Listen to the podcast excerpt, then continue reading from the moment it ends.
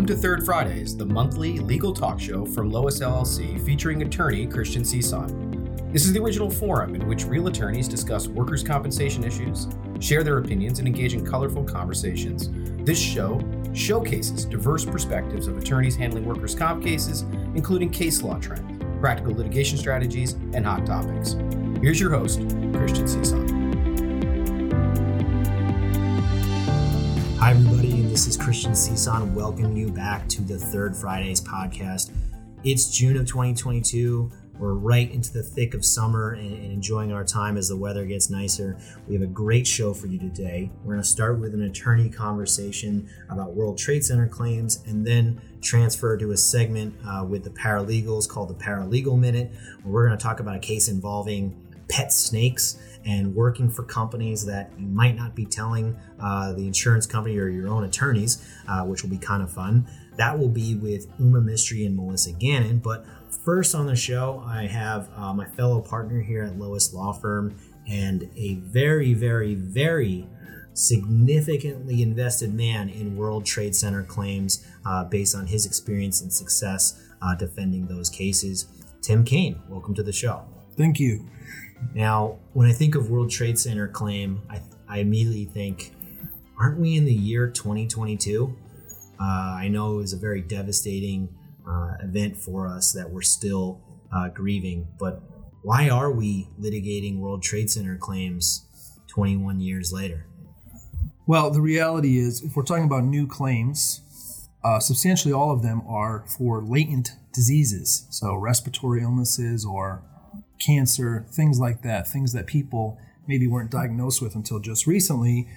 And maybe they go out of work or they just go see a doctor and get diagnosed and they file their uh, WTC 12, they file their C3, and here we are.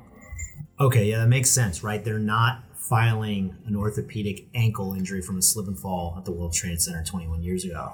Correct. Or, may, or maybe they are, but they're not getting sent to us to litigate because those are very clearly claims that are t- late in terms of timely filing, right? Uh, yeah, I mean, substantially all of them, maybe all of the ones we're seeing now are for occupational illnesses, um, breathing things, stuff like that, or psych, psych, psychological claims as well, but uh, usually not orthopedic injuries at this stage. That, in theory, wouldn't have a direct or maybe sudden manifestation in 2001 or 2002. It's you know 20 years of the fact I now have lung cancer or emphysema or some kind of uh, respiratory illness. Right, because, asthma. Yeah, it hasn't been discovered.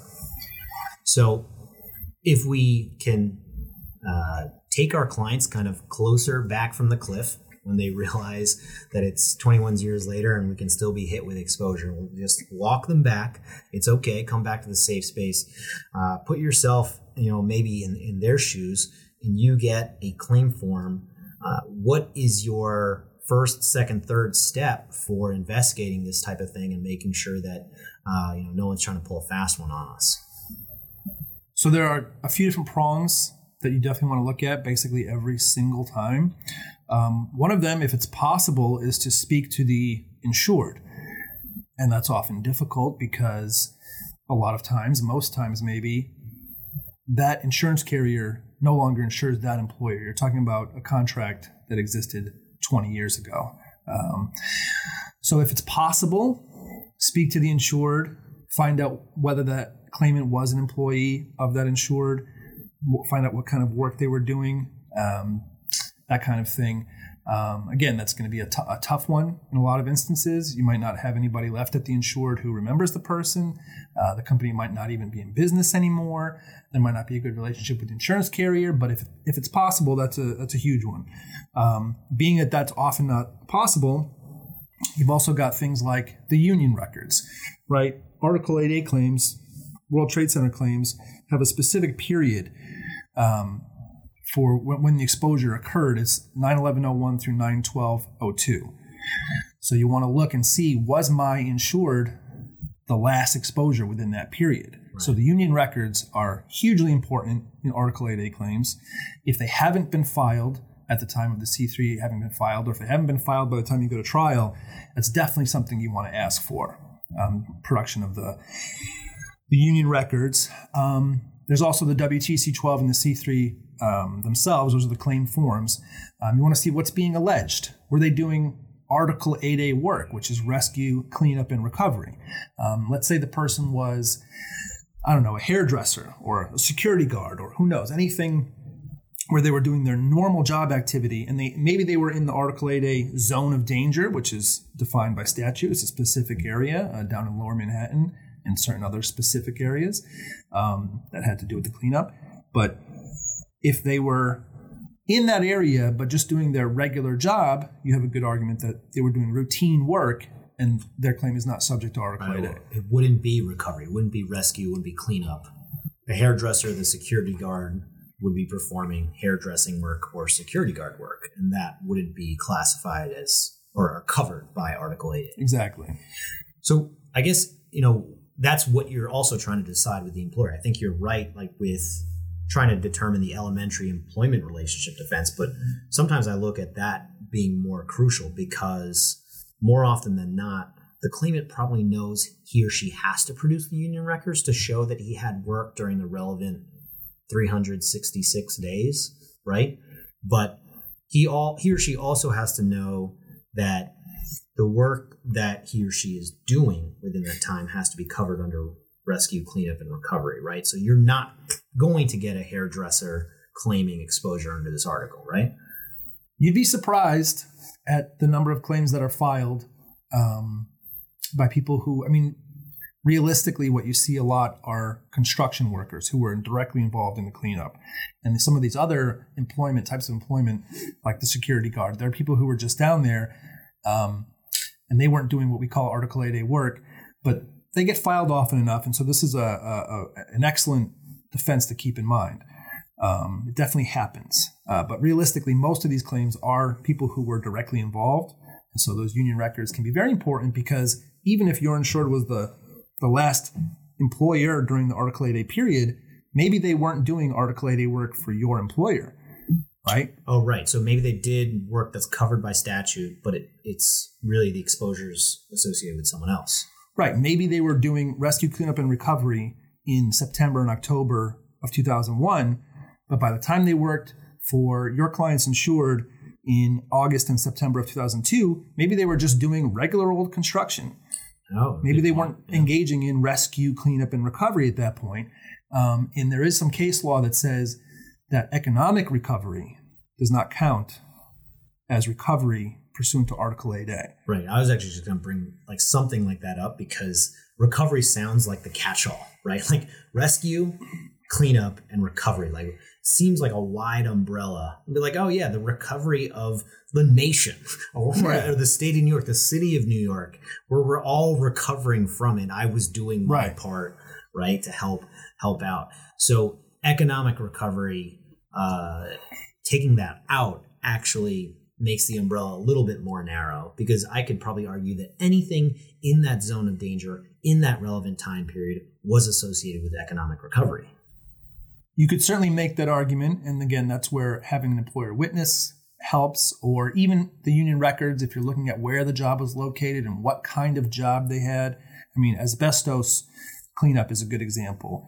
Um, if the person was clearly engaged in rescue, cleanup, and recovery, again, closer to the time of the disaster, and then they went back to their plain old asbestos removal job, and you cross examine them and you say, oh, by the time I worked for that company at that time, I was just going back to the normal routine work of an asbestos removal. Yeah, then it's maybe not even economic recovery. At that point, it's just routine work. But point being, recovery under the statute, for better or for worse, refers specifically to the recovery of human remains. Right. Okay. Okay. Then that, that actually takes another umbrella, and makes it more narrow. Uh, right. Human remains, and then gets it a little dark, and uh, we we understand that. And I think that there are some insurance companies and employers that you know do look at uh, a situation like a 9/11 uh, claimant, and you know really decide that this is a compensable claim. Somehow, though, when we're looking at even the the asthmas and the cancers that aren't populated or aren't manifesting in 2001 2002 is there any timely filing argument that we can make by investigating medical records before they actually file. Like maybe they might file today, but two or three years ago, they're getting scans for cancer. They're saying all this stuff. Is there any timely filing application or defense we can assert by investigating pre existing medical records?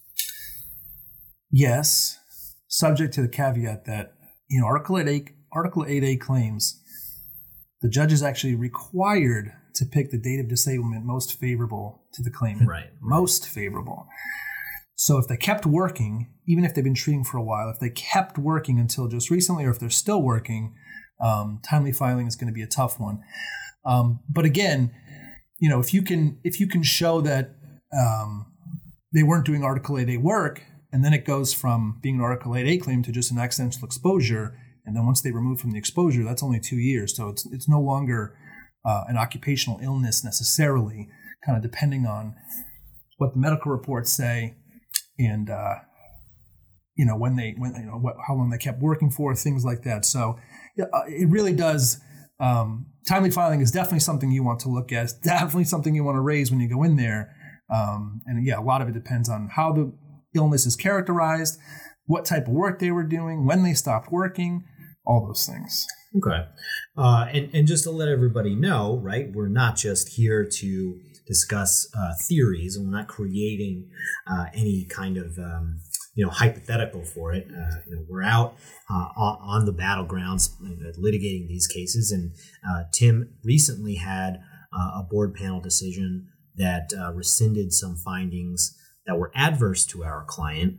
Um, so, how did you build you know those investigation tactics into creating an argument that worked for the board panel but that it but maybe didn't work before the law judge well so in this particular case it was the claimant's own assertions on his WTC 12 that allowed us to cross-examine him in such a way to confirm that he had uh, not only prior qualifying Article 8A, Article 8A work for a uh, for a um, construction company or, or a, a, recovery company, but he also did volunteer work.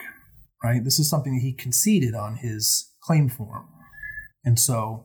Um, and he probably wants to allege that, right? Like if you're a volunteer, you probably want to make it clear to the workers' compensation board all the things you did in the aftermath of 9-11 right yeah, sure. I mean, people are very proud of of having volunteered, yeah. and that's great.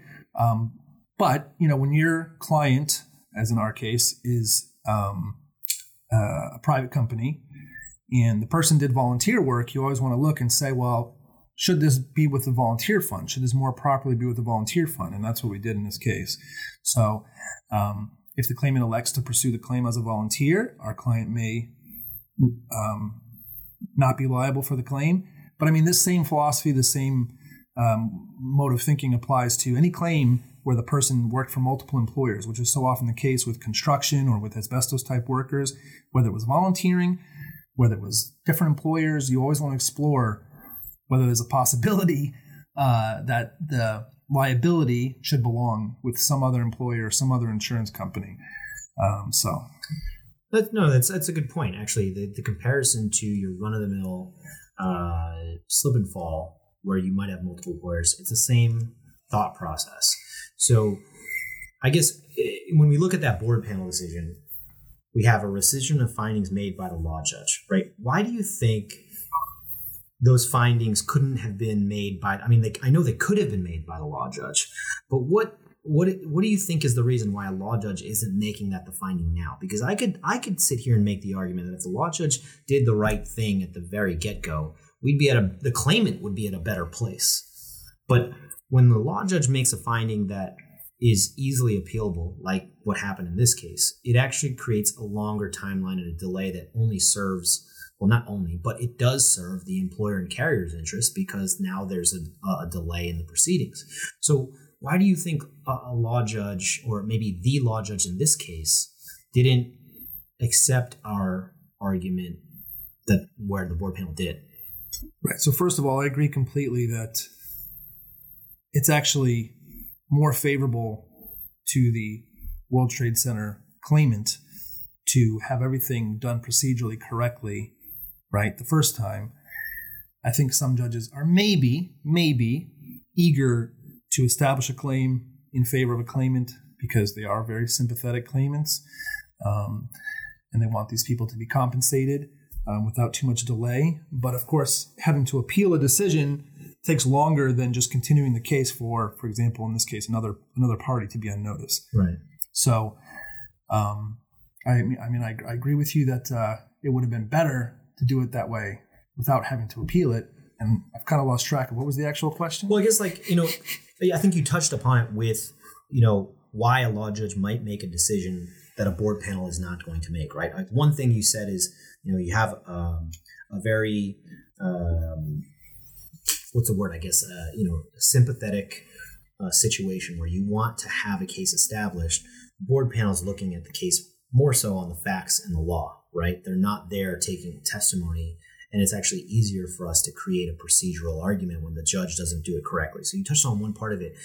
Is there? I uh, the follow up question I had was: Is there a, you know, I guess an experience uh, factor tied into it? Like, I don't know that there are enough World Trade Center cases before a small amount of judges that just know Article 8A inside and out the way that you do, that maybe they don't have like the right tools or knowledge to actually go through the process correctly.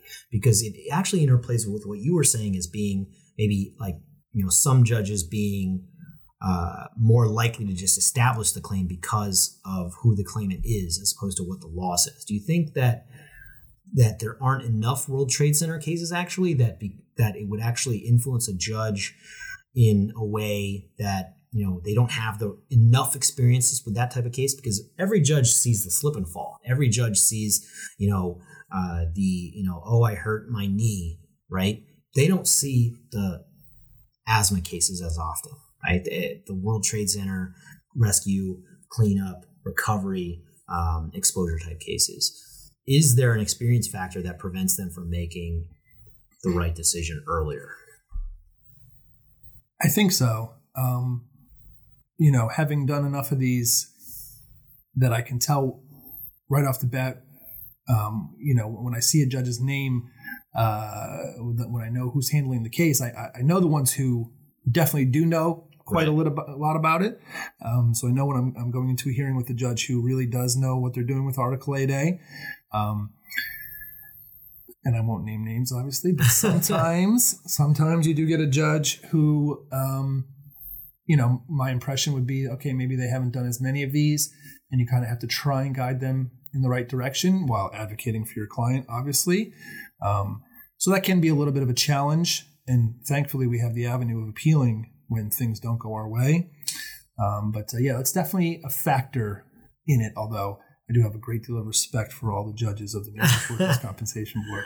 Very, very important tagline to, to end it with. I think that uh, because of all of this that's at play, right? Sometimes, you know, from the insurance perspective or the employer's perspective, initially it's such a, you know, a difficult thing to comprehend that you get a claim 21 years later. But explaining it as far as like the manifestation of disease makes a little bit more sense. And also providing employers and carriers with a little bit of a playbook about how you would investigate investigate these types of claims makes sense. Um, do you think that uh, that playbook is something that you can rely on each time, or are there cases where maybe you don't you, you veer in a different direction? You say like I, am not interested in talking to uh, the employer from 21 years ago. Are there any are there any fact patterns that maybe might present you with a reason uh, to to veer from uh, your, your playbook? I mean, I think you always do your initial evaluation from that tried and true playbook, but just like with any other case, there are so many different variables, so many different fact patterns. After you've lived with the case for a little while, you kind of figure out, okay, these defenses are stronger in this case, and those defenses are stronger in that other case. So it's not always going to be the same uh, defense that you feel is your your best one, right? One in one case, it's going to be, oh, this was routine work. This was not rescue, cleanup, and recovery. In another case, it's going to be, hey, this other employer should be responsible for the claim. This other carrier should be responsible for it. So uh, within the broader playbook, I think it's it's you know pretty well established, and then it's a matter of looking closely at the facts um, in your particular case and uh, figuring out what are your better arguments. No, I think that's I think that's the right way to go about it, right? Because I think sometimes, uh, you know, we see some defense work done where it's like you, they're going through the playbook, they're going through the motions on how to do something, and providing that nuanced eye, like that that experiential, um, you know, modification to how these claims work and how we defend each and every single one on a more customized basis is actually what clients really need and what they deserve because a World Trade Center claim should definitely not go through the motions. It's very, very, very um, distinct and uh, intense. There's so many fact specific uh, ways that I think a claim can turn out, whether it's compensable or not, and who's liable for coverage. So I think that makes sense. Um, so that might actually be a, a great place to end the segment. Do you have any takeaways or tips for employers when they get this other than your your your playbooks and strategies? Anything to watch out for? Any trends?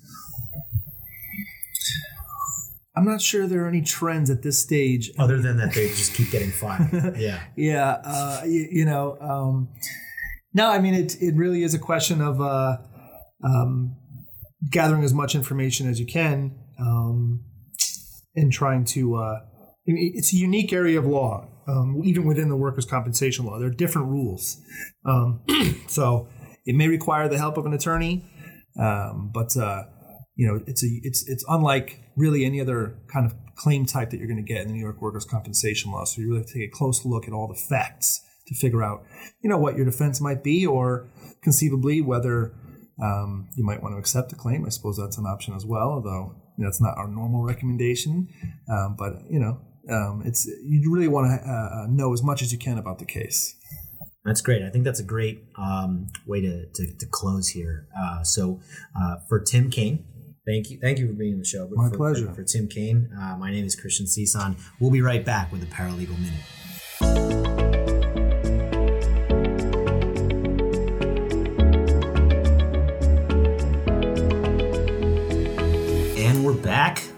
For the Paralegal Minute. We have two new paralegals this month Melissa Gannon and Uma Mistry. Welcome to the show, guys. Thank you. Happy to be here. As you like swivel in your chair, oh, just oh, yeah. like, oh yeah, like Doctor Evil told me style. to bring a chair in, so I'm bringing my swivelly chair. Okay. Uh, so when I asked you guys if you wanted to be on on the show, like there was this uh, decision point for you guys for which case you want to talk about right? Like, oh, like Melissa's got a couple cases we could talk about. And I was like, a couple?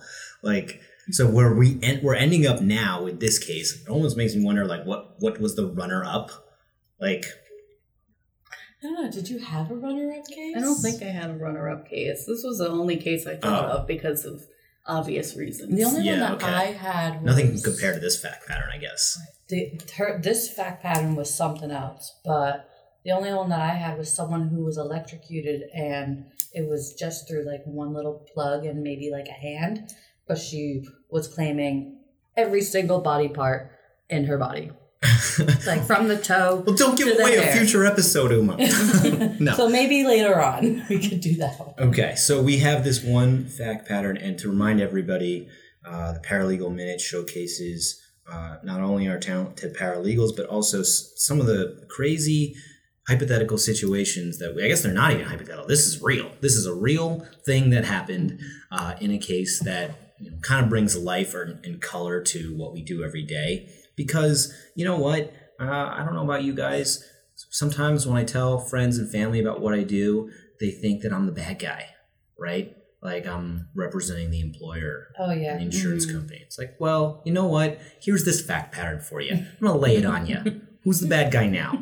So Melissa, since it's your case, uh, what what can you do to start us off here? I mean, it was a pretty straightforward case when we inherited it a few months ago. You know, guy like tripped and fell, rolled his ankle, hurt his back. You know, going through all the motions of indemnity, medical, you know, all that stuff.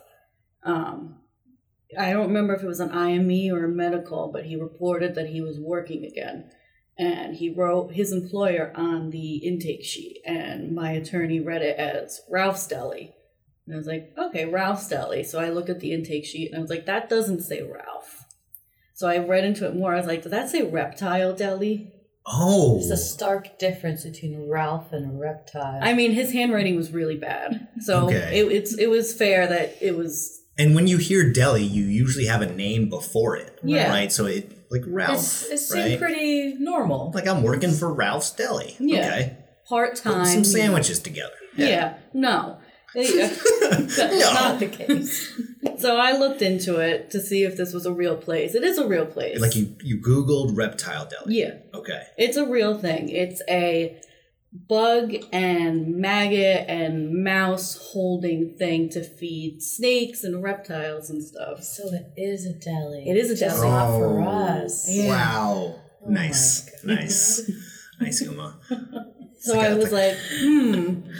So I said to my attorney, I was like, this says reptile deli. And he's like, no, it doesn't. And I said, it does. oh, no. And so I said, this is a real place. You know, let's subpoena this place and see what we get. awesome. And did the did the reptile deli give us information? They did. They, okay. They didn't ask for a HIPAA? Nope. They, they called me up very nicely and were like, "Hi, we got your subpoena. You know, where can we send this information to?" And I was Right. like, "Oh, you could send it to me. That's fine." yeah. So we got the information. He was working part time, minimum wage. You know, not making a lot of money, but he was working there. So then we started to question because he's not receiving benefits at this point. How is he sustaining a living at this Right. point? Right. right. Like minimum wage. How are you Yeah. living on that? Right. Which you can, uh, in theory, I guess, without getting political. But But part time, he was working about oh part time. 14 Yeah, hours yeah. a week. So without getting benefits from workers' compensation, hmm you can't live on a part time job. Right. So what happened next? So then we went to our adjuster and said, "Can we get social media reports? You know, just to see Ah, what this great guy's idea. doing." Because I mean, you work at the reptile deli, you're probably telling something about it. Exactly. Telling something about it. Yeah. Um, once the social media report comes back, all this public information comes back that he's selling snakes, he's hosting podcasts, he's going to Wait, wait. reptile has conventions. his Is he own the is he the? Tiger King? of snakes. He's the Of snake snakes. king. He's the snake king. Oh my that because I mean initially I was waiting for a moment where I could just ask that question, right? Like that was going to be my sole contribution to this segment of the podcast was is this man the Tiger King? Now you can see me out. I made my joke. oh, yeah, exactly. Hi of snakes. Okay, so uh, the Snake Man is selling. He's hosting podcasts, uh, I guess webinars, but webinars. Like, so he's educational. he's educational. Right, Did you say right. he had a YouTube channel too or something? He has a YouTube channel. I don't know if it's his YouTube channel, but he shows up on there. There is a To show YouTube his- channel for the Reptile Deli. There is. Ooh. Well, the Reptile Deli or the company that he started. We get into that. Mm. So, like, well, the plot thickens. I guess since now that we've let it out of the bag, I'm not going to say the the the company name out of uh, you know respect for uh, the privacy of the case, but the idea of a name having some kind of innuendo, and we get to trial, and what does he say? He he basically said it's not what it seems. like He's creative with it's his like, names. It's like you see like like in a movie where like someone gets caught cheating on their significant other. Mhm. Like it's not what it seems. This is not what it looks like. It's not what it looks like. Right. Right. So okay, he's selling snakes, hosting a podcast. What does what does that mean for us? I mean, it, it's not like he's selling you know two dollar snakes. I mean, these snakes range from five hundred dollars to I think the most expensive was six thousand. Six thousand Which dollars. would make sense if he's only working 14 hours a week. Yeah. Right. Then, and he's coming back with selling I don't know, Ralph the Snake for a thousand dollars. Like he's making bank off of that. Mm-hmm. And Ralph the Snake for six thousand dollars is probably not like you know a tiny, you know, garden snake in your backyard. Does he have pythons? Right? What? Oh. That's not going to go for six thousand dollars, right? It's going to be a huge snake that probably goes for Giant. six thousand, right? I mean, it, it's not more so that they're huge snakes. It's like they're nice looking snakes. Like they're mm. pretty snakes. Like I was like I had to go It's not through. the size of the snake. it's not that the. Oh my god, It's the quality. that's all. Yeah. the portion of the trial that goes about his company, right? Like he he testifies about his involvement, and you know, I guess if you're if you're a person, whether you have any involvement with a side business, what are you going to say to a judge under oath? Do you think exactly what he did, or I mean, that I could understand why he would downplay it if, and I think we had talked about this. You said it was a hobby. He downplayed it as a hobby. Yeah, he said like this is just a hobby. Like I just Yeah. do this for you know. Which- entertainment. And overall, he probably did have it as a hobby before, and since the business seems to be taking off, if he's selling thousand dollar snakes, then mm-hmm. he could easily just downplay it as, oh, it's just my hobby. Sometimes I make a lot of money, sometimes I don't. It's not that big a deal. Just to get the judge to be like, all right, this isn't substantial. Trying to make it seem like it's not a Yeah. steady, stable. Right. income. Right. and that's i think that's my point is that the idea that the uh you have that the idea that anyone has a side business no one is going to go in there and say you know what i'm actively involved i do Yeah. a lot of the lifting and the loading of the Right. snakes onto the truck the, the delivering of the snakes to the to the new owner no one's going to say that Right. So re- I'm reading this this trial transcript and I'm seeing, well, what else is he going to say? Right? Of course he's going to say that, and I think it just lends more credence to the fact that if everybody's going to say this, then everybody should be held to this higher standard. If you have a side business, we know in the in the future you're going to testify to your lack of involvement in the business. Right. hmm So you have an obligation to report that business as soon as uh, you're involved, right? Mm. Or if it's ongoing while the accident is in place, because that's the whole point of uh, trying to figure out if you have defenses, right? If you don't disclose what you're doing, then how are we supposed to believe everything else that you say you're doing, right? Exactly. So, uh, where where are we in the case now? Like, what are we what are we doing? I mean, right now we are waiting for a next hearing because the testimony was going on for so long that the judge basically said, "All right, this is going on too long. Let's just continue this for another hearing." Um, so basically, we're just trying to strengthen the fact that he's making money from this business. He didn't disclose to anybody that he was making money from this business, and that it's not just a hobby. Like this is a substantial money making business. Right. Because uh, the dollar value of income received or earned is not relevant to whether fraud has been committed. Mhm. But when you show that there is dollar value as- attributed to the fraudulent action, it makes it even more like eye opening, right? Do you think it will be worth getting some type of surveillance on him? We, I Do you know if you've gotten any surveillance on him?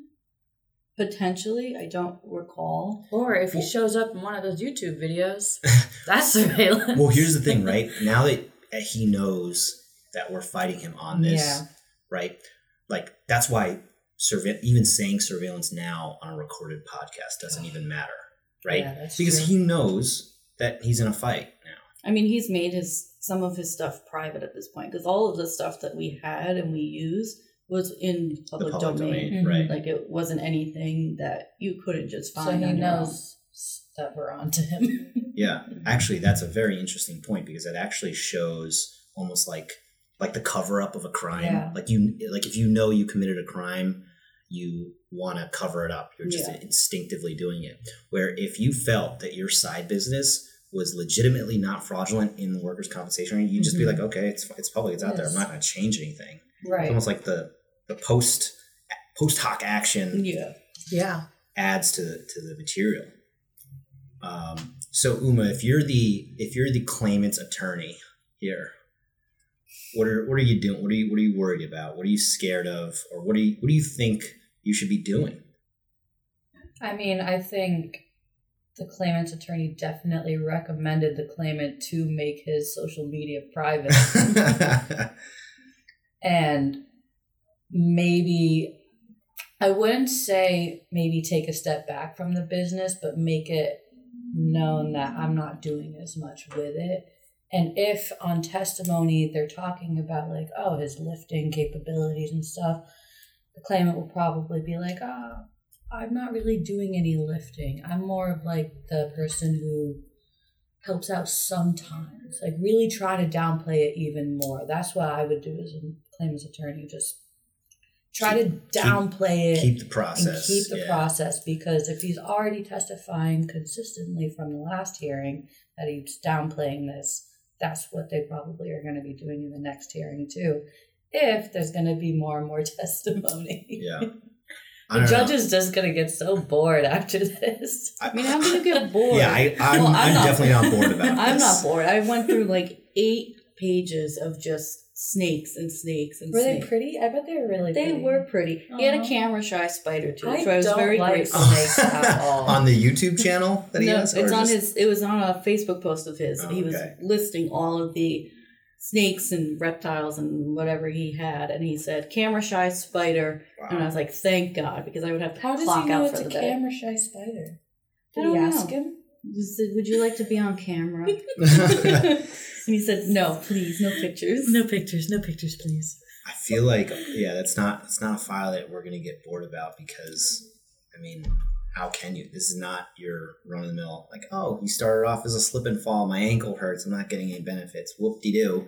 And then all of a sudden just Ralph's Deli becomes Reptile, Reptile deli. Reptile Deli and a side snake business. Uh, I guess he's keeping it like level, right? He's working for a reptile deli and has a snake business. He's consistent. He Yeah. has a career goal. Right, And I respect that. Aspirations. love that for him. right. But I don't want to see any more pictures of snakes. But I'm sure I'm gonna. I'm to have actually to. kind of terrified I'm of def- snakes. I'm afraid of snakes. I don't mind snakes, but it was like it's too many snakes. If it was spiders, different story. That Oh, would have no. that would have been all my attorney's job. I would not be setting foot in Reptiles Deli. I do not do bugs or snakes. No, thank you. Yeah, it's just like you're perusing like the the, the lunch for your six thousand dollar snake at home. Mm. Like, oh, does this mouse look good? Uber Eats. Uber Eats. Uber Eats. Pack it up. oh man. Okay. Well, I think that's a great case to look forward to. Um, I'm happy you guys came on the show to talk about it. Uh, and uh, to wrap up this segment, is there anything you would advise our clients to do based on what happened here? Hmm.